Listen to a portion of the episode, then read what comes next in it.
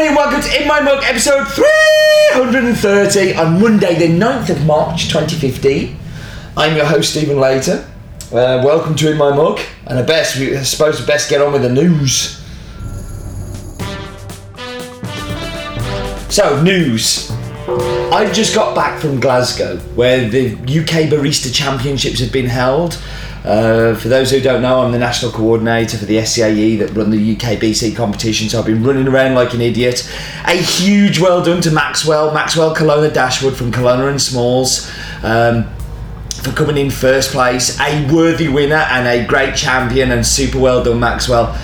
But a special big hug to Dale. Dale, who's my wholesale director, missed out on winning by one point, 635 to Maxwell 636. So, so close. Um, he did super well, and I am very, very proud um, of everything that he did there. He was amazing. So, super well done to Dale. Ignore that noise in the background. The Ideas of March, the subscription that we've been doing, um, it marches on.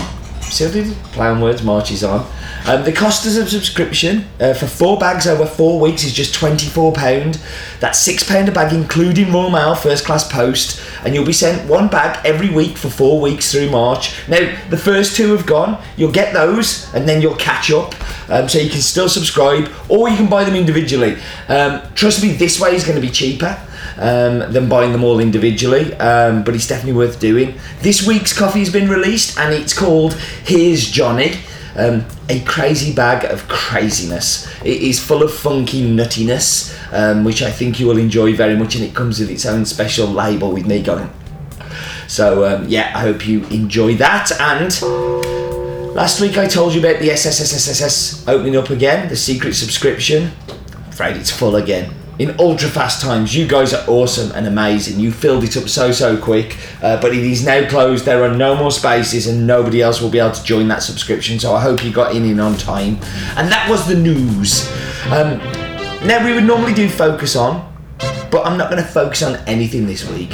Apart from telling you that you should go watch a video, and I told you to go watch it last week as well. Go watch my Tamper Tantrum talk. It's at go.hasbean.co.uk forward slash Steve Asia. Um, this is a video that I recorded talking about the demise of the Bolivian coffee industry. And the reason I'm telling you you have to watch it this week for the focus on is it makes this week's coffee make sense, but also makes you understand why it's so, so sad what is happening there. And why is it sad? Well, we had this coffee three years ago, first of all, from Anastasio but it was in a mix and it was called Illimani Belinda and it was mixed with uh, a neighbour's uh, a neighbouring canton's farm. Um, but two years ago Felix from Belinda didn't send any of his coffee to the mill and it's actually worked out that in the end Felix has abandoned the farm and gone to grow coca in the south of Yungas. Um, that gave us an opportunity to taste Anastasio's coffee on its own from Illimani and it was delicious I'm really happy that we were able to get this coffee. I'm really happy that we were able to get it this year for a second year. Um, Anastasio is 49 years old and he bought the farm back in 1993. Um, uh, but he's been working in neighbours' farms like since he was 16 years old. So that's all he's done is grow coffee. Um, He's from. He's located in the town of Illimani, the canton of Illimani. It's a small colony uh, near to the town of Caranavi. It is a tiny farm. It has two hectares, two hectares of coffee, which is around about 6,000 plants, which is uh, Criollo and Caturra. Um, it has an altitude of 1350 to 1800. It really is a steep piece of mountain. Um, the farm is completely inaccessible from the road, so Anastasio has to move the crop by hand for around about a quarter of a mile to a point where he can get it onto trucks and move the coffee to the mill. Um, but all of this effort meant that we had this delicious, tasty, and amazing coffee. So, you know, the sadness of Felix no longer delivering his coffee meant that we got this one. But unfortunately, this is the last time you're going to see this coffee. Anastasio's made a decision that growing coffee is really hard um, and it, his yields have been dropping and dropping. Um, and uh, after the harvest was collected, he's cleared the land um, and he's decided he's going to use it for grazing cattle. Um, this is the last time that you're going to get a chance to taste what's become one of my favourite cups from Bolivia, and it's just another sign of the how bad things are in Bolivia and how difficult it is to get great coffee. So it's from Bolivia. It's from North Yungas, from the city of Caranavi. It's called Finca Illimani. Uh, it's uh, owned by Anastasio Cardina. It's 1,300 to 1,800 meters. It's Criollo and Caturra. It's a two hectare farm. It's really sad the last time we're going to see this coffee. And we, you know, it's just another coffee that's disappeared from Bolivia, and it's just really, really sad. Um, so go watch my video. Go understand a little bit more about Bolivian coffee. It's go.hasbean.co.uk forward slash Steve Asia. Um, right, uh, I'm gonna uh, gonna wrap you up. Actually, we're gonna go and see the map bit.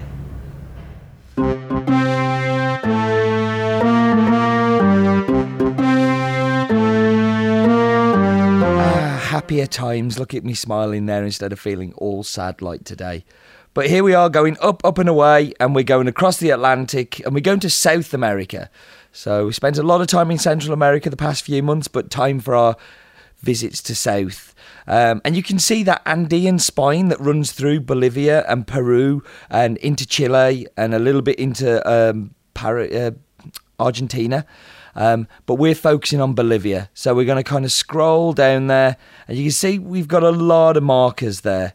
But before we go down to them, we say in the Amazon, river dolphins are pink. There we go. That's the kind of daft fact Roland normally comes up with. Um, but we're going down, and there you can see we have South Yungas and North Yungas, and we're in the North Yungas here. So we've got Loaiza, Vilca, and Illimani. So Vilca and Loaiza is equally spread, and this is almost like the mid marker. And what we can see is this is uh, uh, Anastasio's farm. Um, he's just two hectares. It's a very small farm, lots of tree coverage. Um, it's very kind of close to the road there. That's the very bottom, but it's about a quarter of a mile from that road to the farm. So just to give you some idea of scale, and um, here you can see the way it spins round. We're getting a really good view of the mountains and. Uh, uh, just in the distance there, you can just about see the marker for Loaiza. Um, just if you look to the kind of just to the right of it. So the lowest point of uh, Bolivia is the, the River Paraguay at 90 metres above sea level, and the highest point is 6,500 metres. It is ridiculously high. And that was the map bit. I feel really down about this week's one. It's just really sad. Anyway, let's go to Roland's daft fact of the week.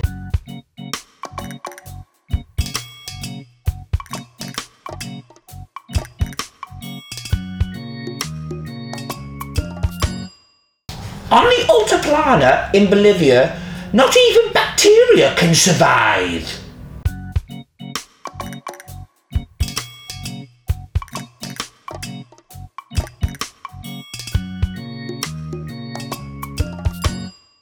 He talked the truth.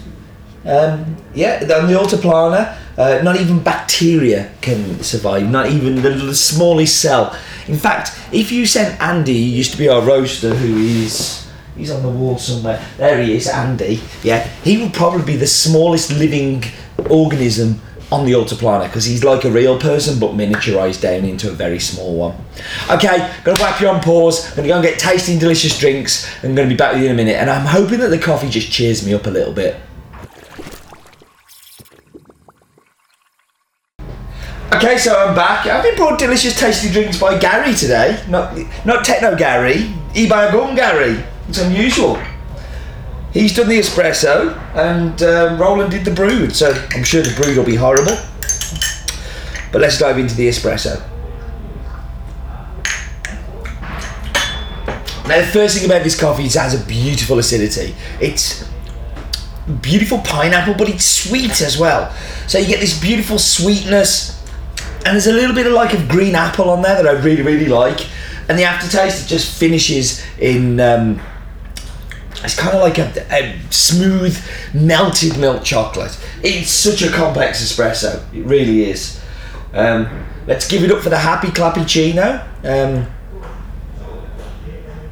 now this coffee for me works super well with the milk because the acidity and the sweetness and everything kind of all going on, and the milk just kind of raises it a little bit more. It's very smooth. The milk chocolate becomes even more dominant in the in the cappuccino. The acidity drops down a little bit, but you still get that pineapple kind of sweetness come through. and into the brood. Wow, Roland hasn't screwed it up. That's amazing. In the brood, that pineapple is there, but you remember those pineapple sweets you can get, like the, the pineapple cubes. It reminds me so much of that, and it reminds me on the cupping table of that too. But again, it finishes in that traditional classic Bolivian milk chocolate that just makes it a really interesting and super clean cup. Listen, thank you very much for joining me as always. I'm going to hurry up and finish quick because that car alarm's really annoying me. And do remember, life is definitely too short for bad coffee.